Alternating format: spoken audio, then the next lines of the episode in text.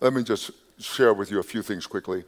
Um, we've been talking about this present darkness, and this is the third m- message in uh, this series. I didn't intend for it to be a series. Um, I'm so overly optimistic. I think I can preach the whole Bible in, in one setting. Here, we're talking about the present darkness. That is, we have entered a time that's called the evil day. Paul tells us that there's a day coming, uh, perilous times, harsh times, difficult times it, it is almost unthinkable for me. I, I, I was born after the Second World War. I was born uh, two years after it was over. And I've never seen such cruelty and devastation. We had a horrible time in Rwanda a few years ago. It wasn't on the TV. And we knew that over 800,000 people were murdered, not just killed, murdered. And uh, now we're seeing a, a brutal dictator who want, who lies, you know, like it's it's something normal, and uh, and then we have people even in our nation who are supporting that. So we need to pray, and we don't need to take sides in the political arguments and foolishness. Uh, I, I, it has been reported that I, I, I preach about politics. I don't preach politics. I preach kingdom, and I warn us to stop going to the right or to the left because the, the wall, if it leans to the right, you know, it's not like that old song we were singing, you know, but if it leans to the right, it needs to be torn down. If it leans to the left, it needs to be torn down. And, and because it must be plumb, and we are the, the plumb people, that, it, that is straight up and down. That's what God has us here for you know, if we're not doing our job, who's going to do it? Nobody else can because no other group in the world has the Spirit of God. So, as believers, it doesn't matter if you have an opinion because many people have opinions that are not evidenced by fact. Amen. They're just that. Uh, you remember the old days when uh, news people would go up to somebody and say, What is your opinion about such and such? Well, I don't know about that, but I, this is what I think. And I just think, Oh, how ridiculous. So, we're living in that day, and we are to be spiritual warriors, spiritual warriors. And so I want to read something from 2 Corinthians chapter 10, uh, verses 1 through 6. And if you don't mind, I will, I will come back with this from time to time. And if you do mind, I will come back to this from time to time. All right? So, uh, I, because I truly love you. Uh, and um, I stay up at night. Um, don't feel sorry for me, by the way. Uh, I'm up at night, sometimes 2 o'clock, 3 o'clock, 4 o'clock, praying, and I'm praying for you and I want you to be fine. I, I want those weapons, that, uh, the enemy's weapons, to come against you. I want them to break. Uh, I want them to miss their mark. Uh, I, I, don't want you damaged by him. Amen. And um, I want to say also uh, that uh, I, I w- I've said recently that if a soldier gets wounded, doesn't make he or she a bad soldier. And so many of us will be wounded, we'll have wounds, but it doesn't make you a bad soldier. If my buddy in the foxhole with me gets shot, he's shot. It's my job to, to protect him and, and, and con- continue to battle the enemy. And so we're going to do that. That's what spiritual warfare is about. It's not this hokey stuff that, that I've heard for, for decades. It's not that. And so we, you and I need to know what God says, and then we will repeat what God says. We will not repeat somebody's opinion or what we heard on the news. You know, amen. And so Paul tells us how to comport ourselves, how to conduct ourselves. Since we are God's appointed vessels, as I said to you uh, on the last message, that when Go- Goliath shouted at Israel, taunting them, and send me a man to come and fight with me, what does God do? God sent a boy. And so God's children are, are, are those that are supposed to take this battle. And we're going to do battle and we're going to be, we, will be powerful in the battle. And when Jesus comes, what Jesus will do, he will consummate it. You know, that is bring it all to an end. He'll put an end to all of that. And so this is what we're looking at. Now, how, how should you comport yourself? Paul tells us in 2 Corinthians chapter 10, verse 1, he says, I, Paul, myself, entreat you. Oh, so he is calling you near to invoke something. And he says, entreat you by the meekness and gentleness of Christ. Paul com- conducted himself in meekness and in gentleness. And if you and I are not conducting ourselves in meekness and in gentleness, we're not really doing spiritual warfare because we're leaving a door wide open for the enemy to attack us. If you're not meek, and I'm not talking about being meek at the church, I'm saying being meek everywhere you go, at your house. Uh, I remember a lady named Mother Williams said, she said, if, if you can live for Christ in your home, you can live for Christ anywhere. That's powerful and that's true. So if you're not living for Christ at, your, at the house, you're not living for Christ in public. And you're not, and here you're just kind of decoration. so he says, uh, I, I, entreat you, he is gently uh, calling them or invoking them or beseeching them and uh, desiring that they would do something. He's very gentle. He says, with the meekness and gentleness of Christ, and he says something that the Holy Spirit allowed him to say I, who am humble among, uh, when face to face with you, I'm very humble. So the, the apostle said he, he was actually living a life in humiliation the one who is uh, of low degree, one who is not arrogant or puffed up. And a lot of times, we, uh, as Christians, we don't like those kinds of leaders. We just don't like, we want leaders who are like Hollywood types or CEOs of business and, and they have that swagger and arrogance almost. We, we really like them. You say, well, I don't. Well, you're an exception. You know? so, so that's what, we want to do. Paul was very humble among them and, and meek and gentle. And don't look at that as a deficiency. Uh, that's an, an amazing asset when you're doing spiritual warfare. Because if you do spiritual warfare in an arrogance, you're a real target. It's like saying to the enemy, You can't hurt me. You know, pow. Oh, ooh. And so uh, you, want, you want to walk in humility and gentleness, and you want to be like suitable yeah, and, and Paul goes on to say, after he does that, he says, I beg you. Now, can you imagine? A, a brother said to me a number of years ago, he said, I need to tell you something. I said, okay, brother, what is that? He said, you need to stop begging people. he wasn't talking about for money. He was saying, imploring them to be what God has called them to do. And, and he, he was really giving me a tough time on that. He didn't mean to hurt me. He wasn't trying to damage me. He just had a different view of it you know, why are you employed? Just tell those people to do. No, that's secular, that's worldly. No, no, Jesus is the most a humble person in the universe. I mean, when you are God and you decide, I want to save my creation from themselves, from Satan, from old Lucifer, and I want to save them from eternal damnation, and you say, I will become a man. That's big. That's such humility, you can't, you can't fathom it. You can't grasp it. You can't even imagine it. And so he wants us to be the same way. And he's, that is not the end of his Christ's humiliation. He's, he's the most humble person in the universe. I told you a number of years ago, I said to God, God, how will I know Jesus when I get to heaven? How will I know? I pray like that, I talk like that. And he said, He will be the most humble person there he will be obviously the Lamb of God. Wow. So, in order to be very effective, you have to be humble, you have to be meek, uh, you must be gentle, and especially gentle with God's people.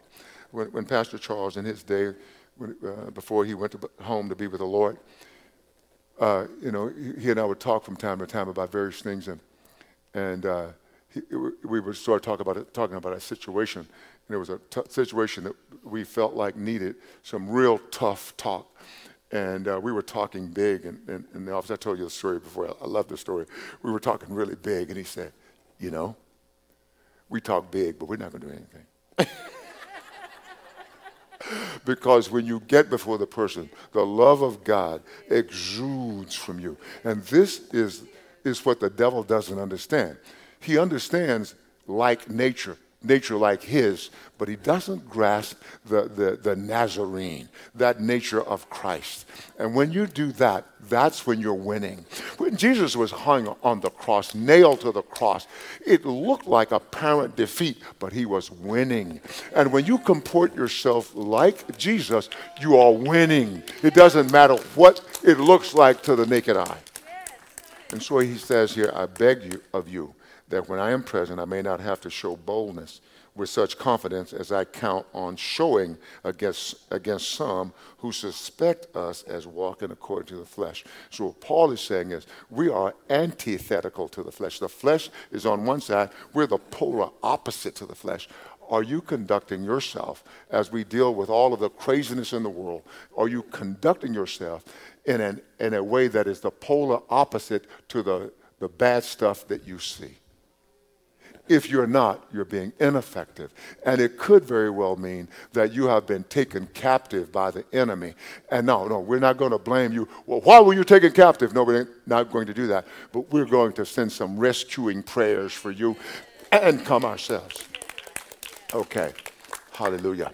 And so, because some people, uh, he said, um, um, some people suspected them of walking according to the flesh.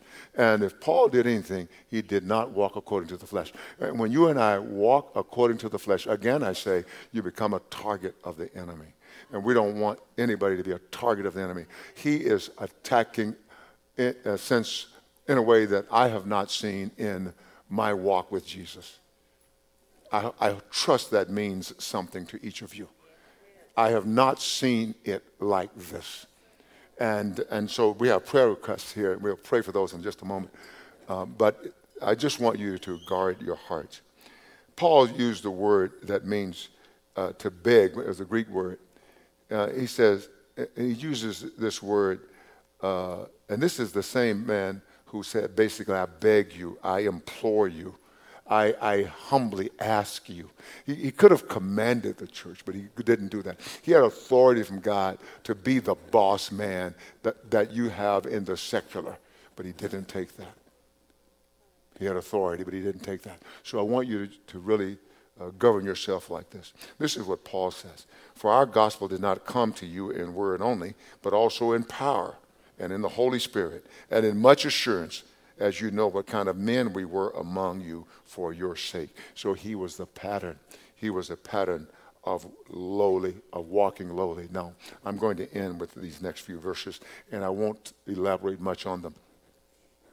For though we walk in the flesh, though we walk in a human body, we're not waging war according to the flesh. We're not waging war according to human standards, the way that the world does.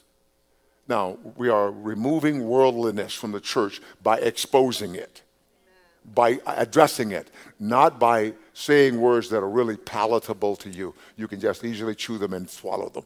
No. If a message comes and it does not provoke you to godliness, if it doesn't make you a little uncomfortable, I dare say that's a message preached, not from God. This is what we, we need. And the church must be purified. Many in the church uh, want, uh, uh, want the world to be purified. They want our institutions to be beautiful and wonderful when we ourselves have not yielded to it. There's much I can say, but let me move on. For though we walk in the flesh, we're not waging war according to the flesh. For the weapons of our warfare are not of the flesh. This is the ESV. Oh, thank you. You got the ESV. Thank you. They're not of the flesh. Our weapons are not of the flesh. Your weapons are not like your worldly neighbors. Your weapons are not like the, the news media. Your weapons are not like those in high political office. Your weapons are not like that. And if you continue that, then something will happen to get your attention, or it may be, prove that you were just a churchgoer and not a real Christ follower. So the weapons of our warfare are not of the flesh, they are carnal, but have divine power. That, that is, uh, this power is capable of changing things. It, it is power that that overwhelms everything that is natural, and you have the ability now to combat evil forces, spiritual beings. You beat them. You beat them back. Now, now I know I'm, I'm looking at, at brothers and sisters. I don't know how you're feeling right now, but that is so huge. That is so huge that I can beat beings that are much, much greater in power than I am. But because Jesus has given me these spiritual weapons, I can now defeat them by the word of God, by the blood of his, of his sacrifice. I can defeat them. So why do we want carnal weapons? And then he says, the, uh, they have divine power to destroy strongholds, not just in the earth realm, but in the heavenlies. Because the heavenly realm, uh, that is where those even evil forces are, they're the ones who are causing the havoc on the earth. He says, You don't have to go and deal with that earth person, you can deal with, with their boss and dislodge him. This is where we must be today if we're going to do the work of the kingdom. We must do it if we're going to do the work of the kingdom. Now, also, I, I want to reiterate, I'm, I'm, I'm, way over, but I want to iterate, reiterate that you and I must also know our measure of rule. We must know what God has put into our hands. Don't try to go beyond what you are able. Don't go beyond your calling. You know, uh, you know, just relax at it. I told you my story when I was in my mid 30s. I, I, told the Lord one day, I was in a place called Freer, Texas, and um, I was uh, drilling oil and gas wells, actually, gas wells up there. And I said to the Lord, I, I don't think you want me. You know, because I saw a lot of young people in their 20s, just I thought they were doing great things for God. And, and he told me, he corrected me, and he said, he didn't, he didn't like, baby me. He talked pretty strongly with me, but it wasn't mean. He said, uh, I have called you, but I have not sent you. Others that you're seeing, I've called, many of them I've called. And uh, he said, I didn't send them, they went. And so it, it, changed my attitude. So sometimes when God has you in the holding pattern, it's not just because uh, you don't know how to land when God has you in the holding pattern, is for a purpose. And, and if the Lord had sent me in those days, there would be no Corpus Christian Fellowship because I wasn't ready. Oh, I was, I was pretty good in certain areas, but I wasn't ready. And so always stay in your measure. that's good. You know, if you're a right handed batter, just bat right hand. Don't get up there and say, well, I'm going to go lefty this time and strike out. So you have, you have power to destroy strongholds, to destroy. And he said, Paul says, we destroy arguments and every lofty opinion, opinion, not truth, not fact, but we destroy these opinions. They're endless against the knowledge of God. There are a lot of opinions about God. And we take every thought captive to obey Christ and being ready to punish every disobedience when your obedience is complete. We'll be ready to punish all obe- uh, disobedience, but only when your obedience is complete. Because if your obedience is complete, then God judges you with a sinner. But God says, no, when we deal with this disobedience, you know, we can deal with it when you are, when you are completely obedient. And, and that makes us powerful as spiritual warriors. I would like to tell you more, but we need to pray.